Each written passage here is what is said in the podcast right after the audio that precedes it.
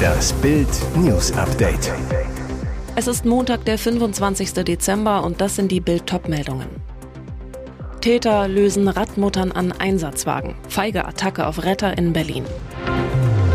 Drama an Heiligabend in Hamburg. Brennender Mieter aus Feuerhaus gerettet. Wirbel um komplizierten Kandidaten. Ihn streicht RTL von der Dschungelliste.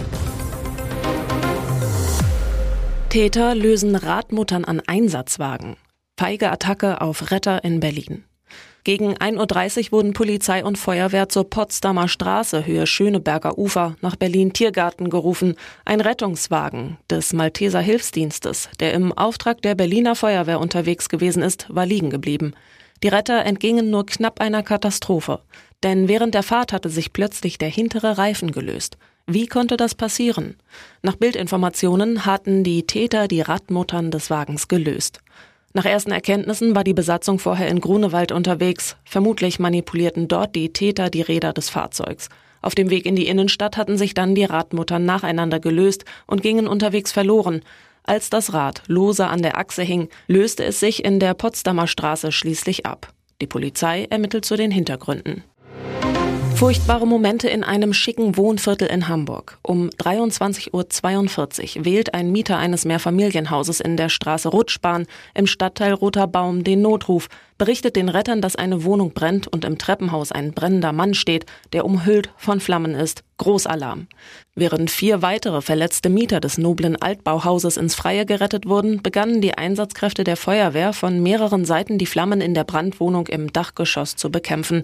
Nach mehreren Stunden Dauerkampf war die Gefahr gebannt. Unzählige Einsatzkräfte eilen zu dem Feuerhaus in einer engen Straße, retten den lebensgefährlich verletzten 54-jährigen Mann aus dem Flur. Ein Feuerwehrsprecher zu Bild. Die Haut des Mannes war bereits zu 50 Prozent verbrannt. Die Einsatzkräfte brachten ihn sofort in eine Klinik. Der Mann erlitt durch die Verbrennungen lebensgefährliche Verletzungen. Durch die Löscharbeiten sind Teile des Hauses jetzt unbewohnbar. Mieter verloren an Heiligabend ihr Zuhause.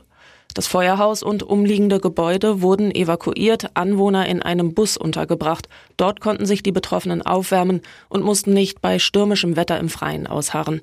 Die Polizei ermittelt jetzt, wie es zu dem Feuerdrama kam und warum der Mann in der Brandwohnung komplett in Flammen stand.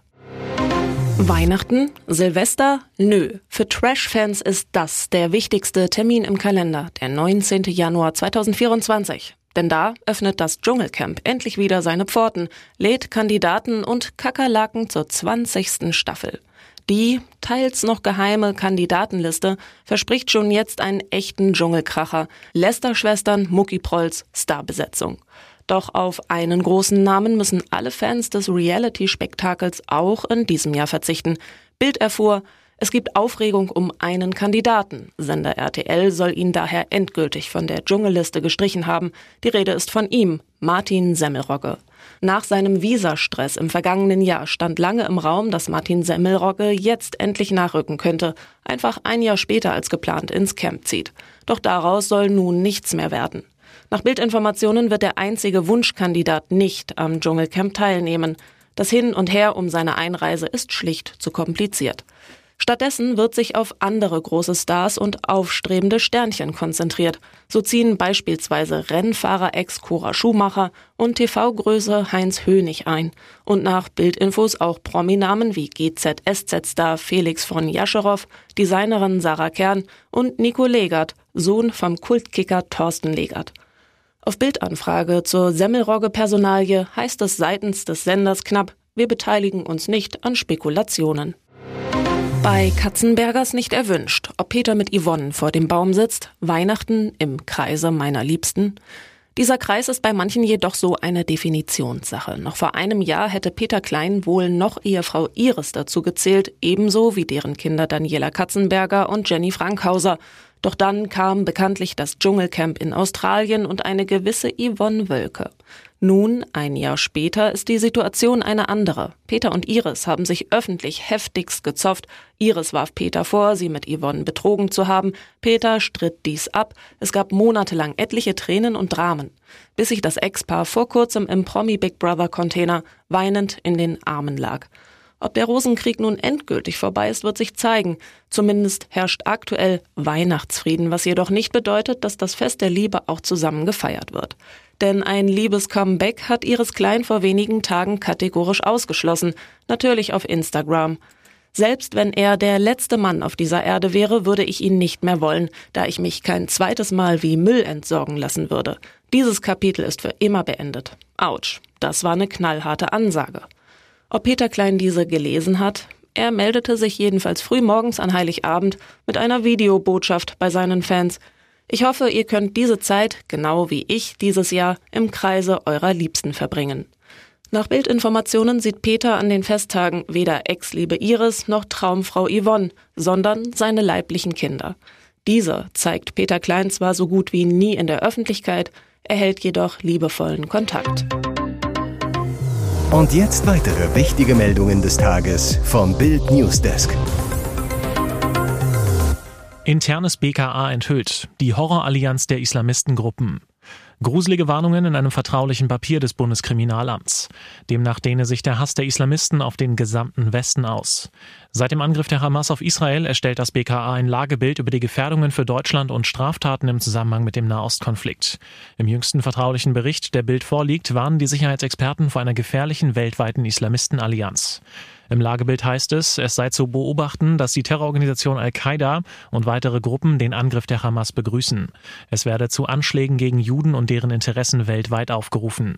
Ein Unterstützernetzwerk rufe explizit zu sogenannten Lone Actor Attacken gegen Juden und Christen im Westen auf. Also Attacken Einzelner, auch einsame Wölfe genannt. Das Motiv, Angriffe mit Bomben und Messern sollen die Bombardierung, Tötung und Vernichtung des palästinensischen Volkes in Gaza vergelten, heißt es. Al-Qaida verurteilt in einer Erklärung den zionistisch-kreuzzüglerischen Krieg gegen Krankenhäuser in Gaza. Blut bringe nur Blut hervor, so würde die Mujahideen ungeachtet aller Menschenrechte und der UN-Charta ebenso brutal reagieren. Muslime, insbesondere im arroganten Westen, würden aufrufen, Juden zu töten und deren Besitztümer zu zerstören. Staatsschutz und Verfassungsschutz sind zudem alarmiert, weil Terroristen zu Gewalt und Terror gegen Ungläubige aufrufen. Ein Staatsschützer sagt zu Bild, eine so breite Mobilisierung aller Islamisten hatten wir noch nie. Überraschende Namen, welche Stars beim BVB auf der Kippe stehen. In Dortmund läuft es aktuell nicht rund. Zwar wurde in der Champions League das Achtelfinale als Gruppensieger erreicht, aber in der Liga rennt man dem Minimalziel Königsklassenqualifikation aktuell hinterher, ist weit abgeschlagen von Spitzenreiter Leverkusen und den Bayern. Grund genug, auch auf den Kader zu schauen. Sportbild kennt die BVB-Pläne, die spätestens im kommenden Sommer umgesetzt werden sollen und welche Stars auf der Kippe stehen. Oberste Priorität hat die Verpflichtung eines linken Außenverteidigers. Julian Riasson, der diese Position ebenfalls bekleiden kann, ist für die rechte Seite als feste Kraft eingeplant. Auf der linken Seite ist der BVB mit Rami Benzebaini, der vor der Saison ablösefrei aus Gladbach kam, nur bedingt zufrieden. Der Auftrag an Sportdirektor Sebastian Kehl ist klar. Als erstes soll ein neuer Mann für die linke Seite kommen, der das Potenzial hat, unangefochtener Stammspieler zu sein. Der zweite Diskussionspunkt, die Innenverteidigung.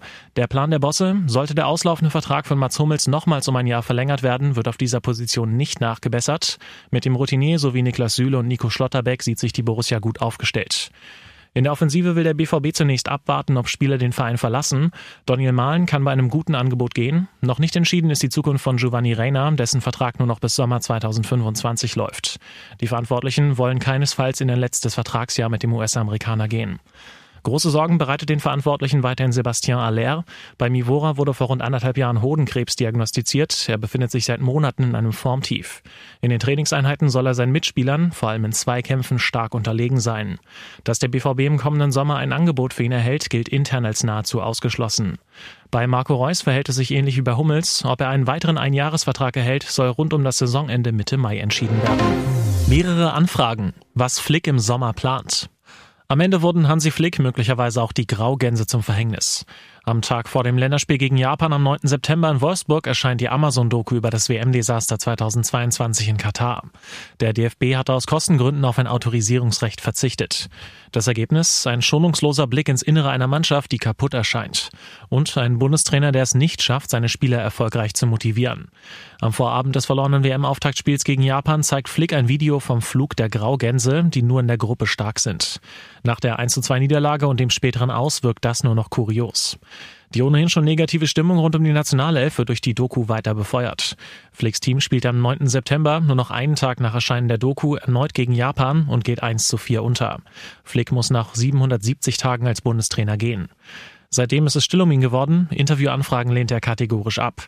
Nach Sportbildinformationen unterzog sich der Sechstiteltrainer der Bayern zuletzt seiner Operation, angeblich an der Hüfte. Bis zum Sommer möchte er jedoch wieder topfit und bereit sein, eine neue Aufgabe zu übernehmen. Ein Job in einem Verein soll Flick reizen. In den letzten Monaten soll es mehrere Anfragen aus In- und Ausland gegeben haben.